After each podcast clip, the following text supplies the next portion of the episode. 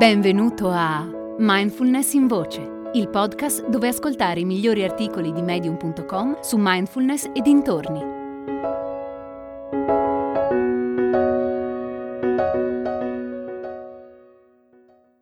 Il dono supremo di Charlie Ambler. Cosa significa vivere nel momento presente? Al giorno d'oggi la prima reazione di molte persone a questa frase potrebbe essere di scetticismo o addirittura di derisione. Uno che vive nel momento presente non è forse un edonista, un libertino? Dal momento che passiamo gran parte della nostra vita nel passato o nel futuro, pensiamo che essere presenti voglia dire essere immersi in distrazioni, talvolta tossiche, che ci aiutano a fuggire dal malessere di ciò che è stato o di ciò che sarà. Vivere nel presente significa smettere di fuggire. L'idea più comune è che per fuggire facciamo uso di alcune distrazioni, droga, alcol, sesso, idealismo e ogni tipo di divertimento. Ma la nostra attitudine alla fuga si manifesta a livelli ben più sottili e profondi. Ci distraiamo con sogni irrealizzabili, idee sul mondo, relazioni effimere, falsi valori e potrei continuare. Conosco persone che dopo anni dalla laurea tirano ancora avanti con gli stessi lavoretti post-universitari. Ogni sei mesi sento sempre la stessa storia. Tengo duro ancora per un po', ho diverse idee che sto portando avanti, i miei progetti per il futuro sono altri. Aspetto solo il momento giusto. C'è eccitazione per ciò che sarà, ma viene subito smorzata da un'evidente incapacità di realizzare i propri desideri. Tale incapacità è frutto di una paralisi che nasce dalla paura. La paura dell'ignoto può davvero tenerci in scacco. Purtroppo, rimandare ciò che il nostro cuore ci dice di fare è la suprema forma di fuga e fare ciò che sappiamo di dover fare, spesso con grande difficoltà, a volte può essere la suprema forma di presenza. Allora perché rimandiamo le decisioni importanti? Perché zittiamo le nostre voci interiori più autentiche e diamo invece spazio a illusioni effimere? In primis perché è più facile.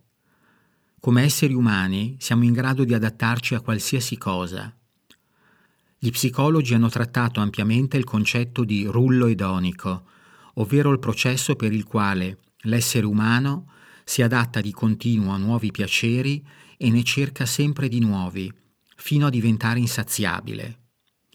Così come un uomo non è mai sazio del denaro o del potere che ha, allo stesso modo si adatta molto facilmente a dosi di sofferenza sopportabili.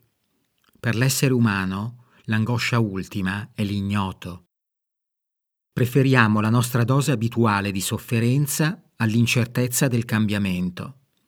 A livello macroscopico, l'evidenza di questo principio è ovunque. Il mondo è parecchio inefficiente. Ne sono un esempio gli enormi apparati burocratici che fanno di tutto per rendere complicati anche i compiti più semplici. Le persone si rifiutano di migliorare i processi perché farlo li metterebbe in difficoltà Ogni volta che deleghiamo la nostra responsabilità a qualcuno o a qualcosa d'altro, aggiungiamo ulteriore inefficienza. A livello microscopico, individuale, vale lo stesso principio. Per paura ci rifiutiamo di fare ciò che è bene per noi. Impegnarsi e dedicare energie in un ideale, in un lavoro, in una relazione, fa paura.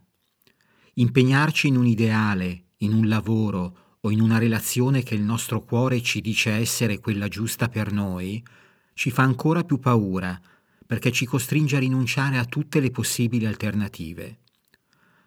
In una cultura fortemente individualista dove la libertà del singolo viene prima di tutto, limitare le proprie possibilità è considerata alla stregua di una forma di schiavitù.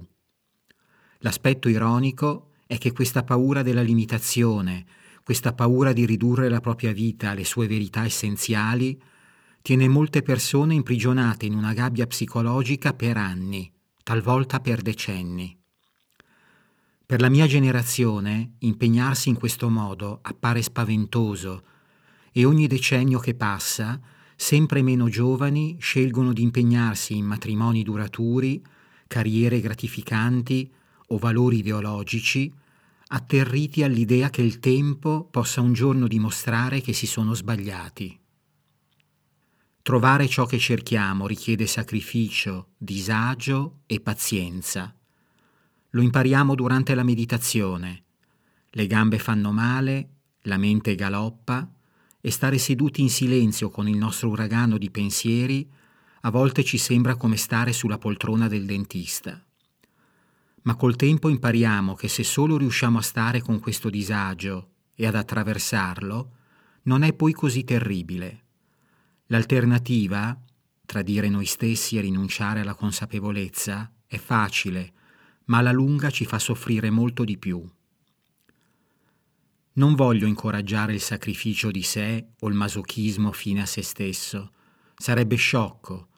Quello che è importante ricordare è che siamo capaci di accogliere molta più incertezza e molto più disagio di quanto crediamo.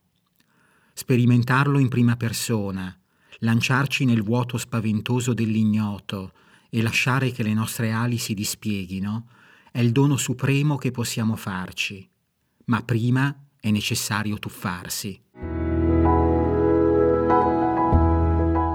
Hai ascoltato Mindfulness in Voce, il podcast di Mindfulness Bergamo, www.mindfulnessbergamo.net.